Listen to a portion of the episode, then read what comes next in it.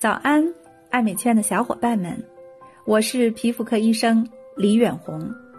每天早上八点，和大家分享一个感兴趣的护肤话题，开启爱美好时光。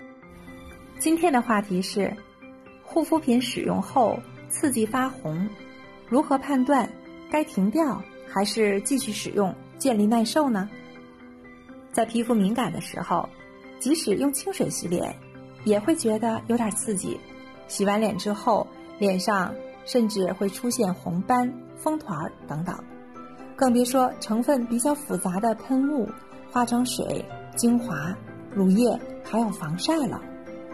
那这种现象到底只是刺激，还是诱发真正的过敏呢？把这点判断清楚至关重要。如果只是刺激，那么坚持一下，挺一挺。皮肤慢慢的就会建立耐受，一旦耐受形成，护肤品当中的优秀成分就会发挥作用，修补角质层、补水、降温。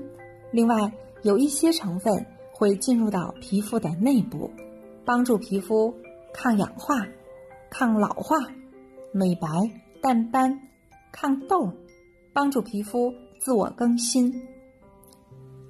如果是真正的过敏，那就麻烦了，无异于火上浇油，伤口上撒盐，让敏感脆弱的免疫系统更加崩溃，神经末梢还会逐渐的敏感，最后敏化，真皮呢血管扩张，红血丝越来越多，皮肤最终还会变薄。